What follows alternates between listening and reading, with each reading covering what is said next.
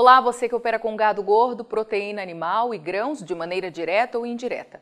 Seja muito bem-vindo à Rural Business, única agência provedora de informações estratégicas para o agronegócio do mundo, já que aqui não existe a interferência de compradores ou vendedores em nosso conteúdo. Rural Business, o amanhã do agronegócio, hoje. A Rural Business, como única agência independente provedora de informação estratégica para o agronegócio e investidores do mundo, vem alertando há tempo seus assinantes que Vladimir Putin tem uma arma poderosa nas mãos, que certamente a usaria para negociar privilégios para a Rússia no que envolve a guerra com a Ucrânia. Uma arma que não nasce nas modernas fábricas bélicas, mas que brota nos solos e serve para matar a fome do mundo. Trigo e milho, os dois alimentos básicos mais consumidos no planeta e hoje escassos.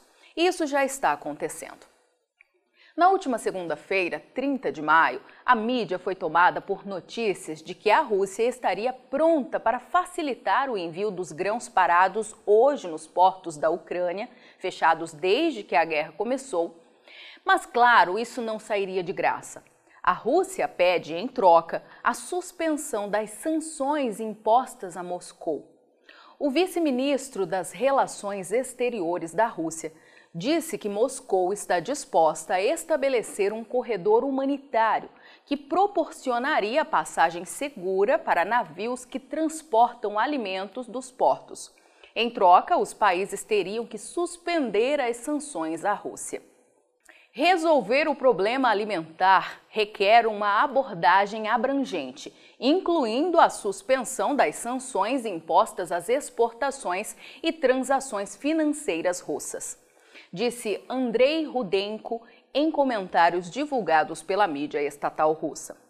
Ele não detalhou como funcionaria um corredor humanitário. Para a Rural Business, tudo não passava de mais uma jogada de Vladimir Putin para ganhar tempo e até mesmo pressionar a União Europeia, que vinha ameaçando um embargo total ao petróleo russo. E parece que a nova manobra já surtiu efeitos.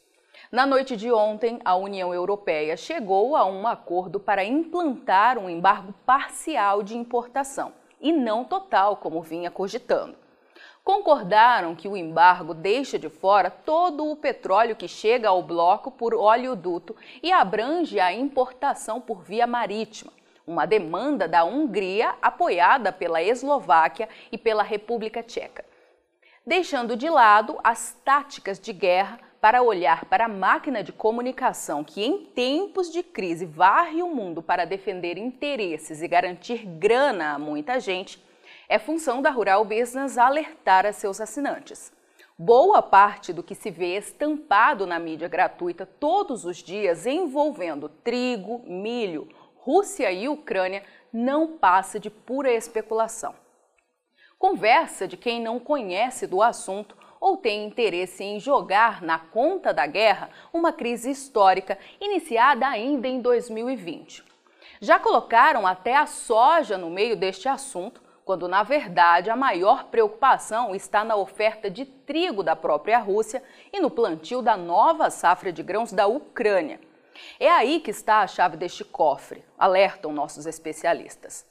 A liberação das exportações ucranianas retidas nos portos daria apenas um alívio passageiro ao abastecimento de alguns países chaves, que dependem em especial do milho e do óleo de girassol produzido pelo país. Mas não resolveria problema algum de longo prazo. E a Rural Business explica o porquê. O abastecimento mundial de soja está na corda bamba pela quebra recorde na produção dos Estados Unidos em 2019 e aqui na América do Sul agora em 2022, e pela fome descontrolada da China. O país diz ter estoques recordes de soja, mas a Rural Business suspeita ser tudo mais um blefe dos chineses para comprar o pouco de soja que resta ao mundo sem pagar o que ela realmente vale. Na verdade, para nossos especialistas, a China estaria encurralada, sendo forçada a reduzir consumo por um único motivo: não tem de quem comprar toda a soja que precisa. E é justamente esta demanda que está empurrando os preços do óleo para cima. Não tem nada a ver com a concorrência direta com o óleo de girassol, como querem fazer parecer ao ligar liberação das exportações da Ucrânia com pressão negativa sobre os preços do derivado da soja. Nada. 30 anos atrás, pasme você, os chineses demandavam 770 mil toneladas de óleo de soja ao ano. Hoje, e aí já estamos falando da expectativa para a nova safra 2022-23, a China precisa ter em mãos mais de 18 milhões de toneladas de óleo de soja se não quiser passar fome, ou 23 vezes mais.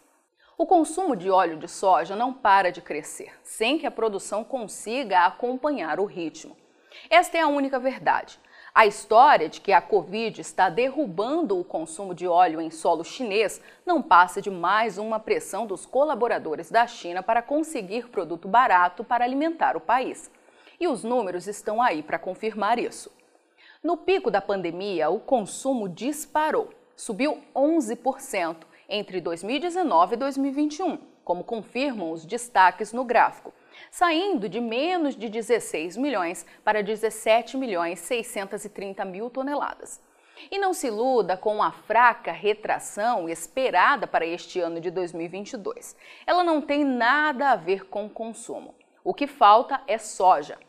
Já o consumo mundial de óleo de soja vem crescendo por 13 anos ininterruptos.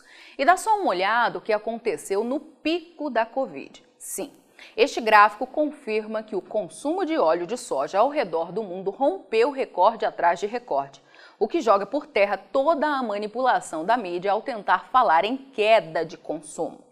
Outro papo furado é dizer que a possível liberação das exportações ucranianas de girassol poderia gerar pressão negativa nos preços do complexo soja na Bolsa de Chicago.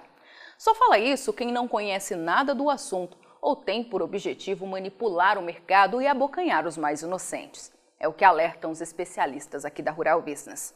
O mundo já espera consumir 61 milhões de toneladas de óleo de soja na nova safra 2022-23 o que significa 236% mais que espera consumir de óleo de girassol. De quebra, se encontra numa crise gigantesca de abastecimento com a quebra na produção da América do Sul. Ou seja, já tem fundamentos de peso para chegar onde jamais chegou na Bolsa de Chicago, com ou sem girassol da Ucrânia. O resto é tudo conversa fiada. No milho, a situação é um pouco mais grave pois o mundo está no limite e a Ucrânia é o quarto maior no ranking de exportação, sem que haja outro país para tomar o seu lugar. Mas também aqui a manipulação está comendo solta. O discurso de que a liberação das exportações ucranianas poderia salvar a fome do mundo não é só uma bobagem, mas uma tremenda mentira. Primeiro, que ninguém sabe ao certo quanto a Ucrânia tem ainda retido nos portos, e muito menos em que condições estariam esses grãos. Se o volume armazenado for pequeno ou este milho estiver em condições impróprias para consumo, de nada vai adiantar. Só mesmo uma produção recorde dos Estados Unidos este ano recorde na América do Sul em 2023 e o retorno das exportações totais da Ucrânia dariam ao mundo a condição de ter seu abastecimento de milho mais equilibrado. Só que além dos riscos climáticos, até que tudo isso se confirme, a Rural Business levanta outros questionamentos. Vladimir Putin vai deixar a Ucrânia semear a nova safra? E se deixar, terão os produtores ucranianos condições técnicas, emocionais, físicas e econômicas para isso? Resta então o trigo. E na visão dos especialistas aqui da Rural Business, é esta a arma mais letal que Vladimir Putin tem hoje nas mãos. Só a Rússia tem trigo para ofertar ao mundo. Além de ser o primeiro país no ranking de exportação, Todos os outros grandes fornecedores de trigo, como União Europeia, Canadá, Austrália e Estados Unidos, estão com a corda no pescoço. Além disso, a própria Ucrânia faz parte desta lista e a Índia também, país que já proibiu as vendas ao exterior para segurar mais trigo dentro de casa. E esta será a arma de Putin para negociar com o Ocidente. o trigo. Não é corredor de exportação, não, nada disso. Será comida e energia. Pelas projeções do Departamento de Agricultura dos Estados Unidos, autoridade máxima no mundo quando o assunto é projeção para o agronegócio, a Rússia terá capacidade de ofertar ao mundo 39 milhões de toneladas de trigo na nova temporada 2022-23, mais do que a União Europeia inteira, respondendo sozinha por 19% das exportações mundiais desta commodity. E isso vale grana, meu amigo, vale interesses, vale acordos. Para nós aqui da Rural Business, o que Vladimir Putin está barganhando é o seu trigo em troca do levantamento de sanções e a volta dos ucranianos aos campos para garantir o cultivo da nova safra. A estratégia de jogar os holofortes sobre o tal corredor de exportação é apenas uma peça sendo jogada para controlar, pelo menos em parte, a rejeição da mídia e do mundo com a tal invasão. Se a Ucrânia não conseguir semear a nova safra de grãos, aí sim o mundo saberá o que é fome. Por isso, a Rural Business alerta: o momento é de cautela e profissionalismo.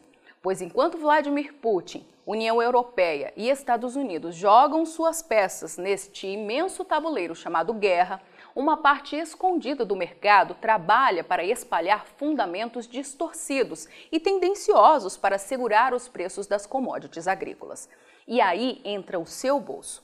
E mesmo distante deste conflito, tenha certeza que o alvo é você, produtor brasileiro, que tem hoje nas mãos o que o mundo mais precisa comida. Portanto, foco em informação profissional, foco nas análises de mercado de proteína animal e grãos que a Rural Business oferece todos os dias e com exclusividade a todos que já garantiram um pacote mensal de assinatura de seus serviços. Pois esta será a única maneira de reduzir riscos e ampliar suas chances de ganhar dinheiro em meio a tanta confusão. Assine já uma das plataformas de informação da Rural Business e veja você também o Amanhã do Agronegócio hoje. Acesse ruralbusiness.com.br. Pacotes a partir de R$ 9,90 por mês.